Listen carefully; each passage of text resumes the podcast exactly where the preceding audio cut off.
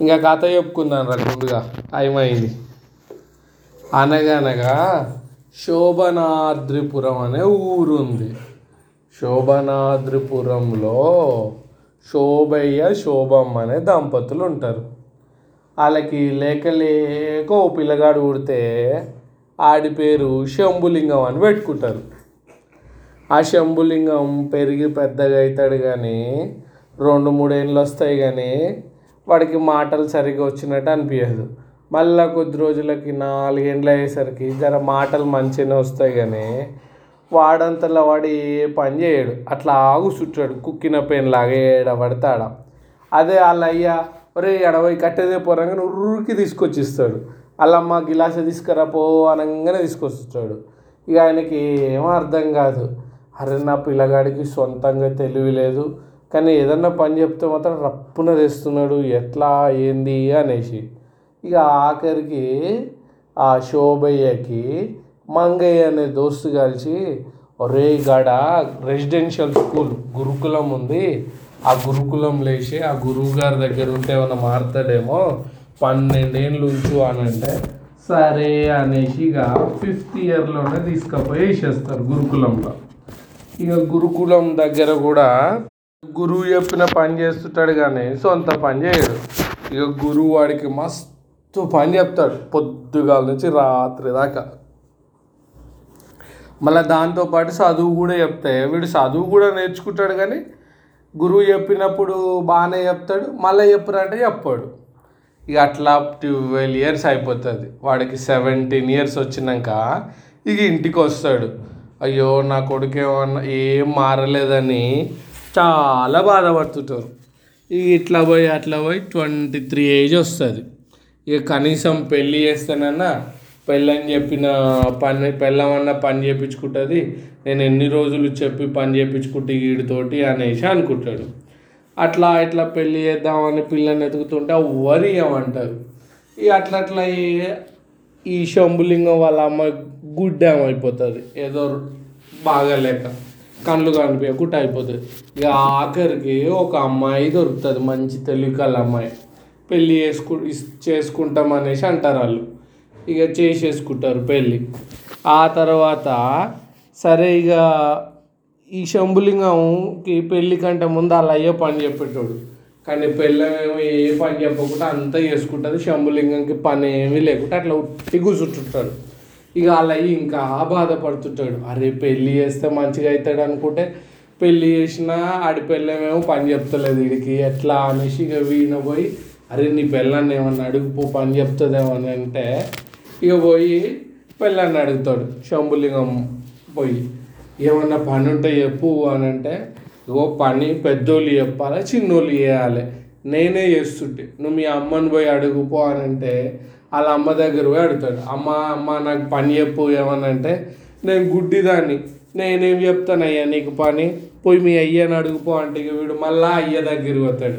అయ్యా అయ్యా ఏమన్నా పని చెప్పు అని అంటే నీ నా కడుపులో చెడ పుట్టినావు కదరా నీకేం పని చెప్తా నేను? పోయి దేవుణ్ణి అడుగుపో అని గట్టిగా తిడతాడు.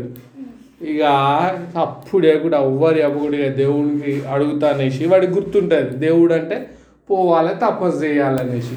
ఇక అట్లా గుట్టలలో పోయి తపస్సు చేసుకొని పోతాడు. ఇక పోయి ఒక గుట్ట కాడ మంచిగా చెట్టు కింద వాన ఎండ పడకుండా కూర్చుంటాడు నీడలాగా ఉంటుంది. అంటే ఇల్లులాగా ఇట్లా గుహ ఉంటుంది కానీ మళ్ళీ ముందు ఓపెన్ ఉంటుంది.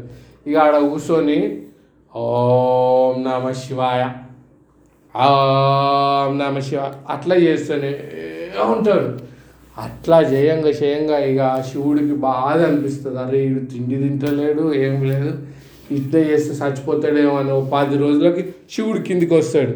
రే శంభులింగ లేరా నీ తపస్సుకు మెచ్చిన అంటాడు. వీడు అమ్మా బాబాయ్ వచ్చిన వచ్చిన వాడి కాళ్ళ మీద వాడి మొక్కుతాడు. మొక్కినాక ఇక శివుడు అంటాడు అరే ఏం కోరిక కావాలన్నా కోరుకోరా అని అంటాడు. ఆగు జరాగు నేను మా అయ్యని మా అమ్మని అడిగొస్తాను. ఒక్కటే ఊరుకుడు ఉరికొస్తాడు మళ్ళీ వాళ్ళ అమ్మ దగ్గరికి వచ్చి అమ్మ అమ్మ నేను తపస్సు చేస్తే శివుడు పని అప్ప నీకు శివుడిని అడిగితే శివుడు నాకు దర్శనం ఇచ్చిండు. ఏం కావాలో ఊరుకోమన్నాడు అందుకే ఊరుకొచ్చిన అంటే ఊరిని ఎడ్డినాయరా సరే నాకు కళ్ళు రావాలని మొక్కుకోరా అని అంటే పోయి పెళ్ళాన్ని చెప్తాడు. మనకి పిల్లలు పుట్టాలని కోరుకో అని చెప్తాడు పెళ్ళం. ఇక అయ్యని అడిగితే అరే మనం ఎన్నో రోజుల నుంచి దరిద్రంలో ఉన్నాం కదా మనకి ఐశ్వర్యం అంటే డబ్బులు ధనము అట్లాగే అంతా బాగుండాలనేది కోరుకోని చెప్తాడు ఇక మళ్ళీ ఊరికొస్తే ఆడికి బ్యాక్ వస్తాడు. ఏడనైతే తపస్సు చేసుకున్నాడు. శివుడు ఉండడు ఏముండడు అయ్యో శివుడు లేడు అనేసి ఎట్లా అనేసి ఇక పోయి రోడ్లో పొంటి వాడి అట్లా అడవులలో తిరుగుతూనే ఉంటాడు. ఆ కాలిబాటన తిరగంగా తిరగంగా ఓ ముని ఆశ్రమం వస్తుంది.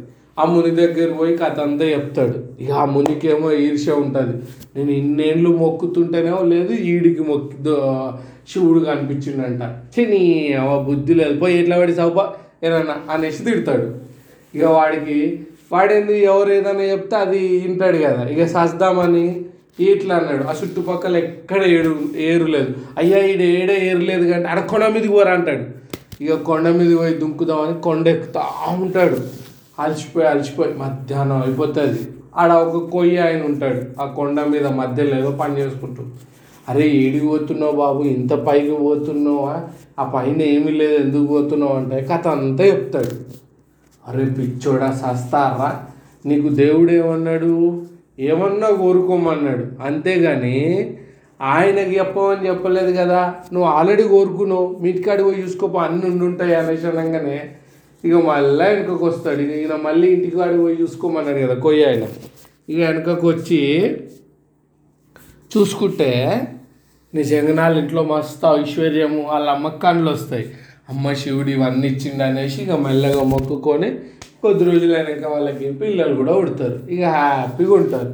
ఇక అయ్యాలటి నుంచి శంభులింగము మంచిగా అందరూ ఆయనని అరే శివపుత్రుడా అని పిలుచుకుంటుంటారు. ఎందుకంటే శివుడు దర్శనం ఇచ్చింది కాబట్టి.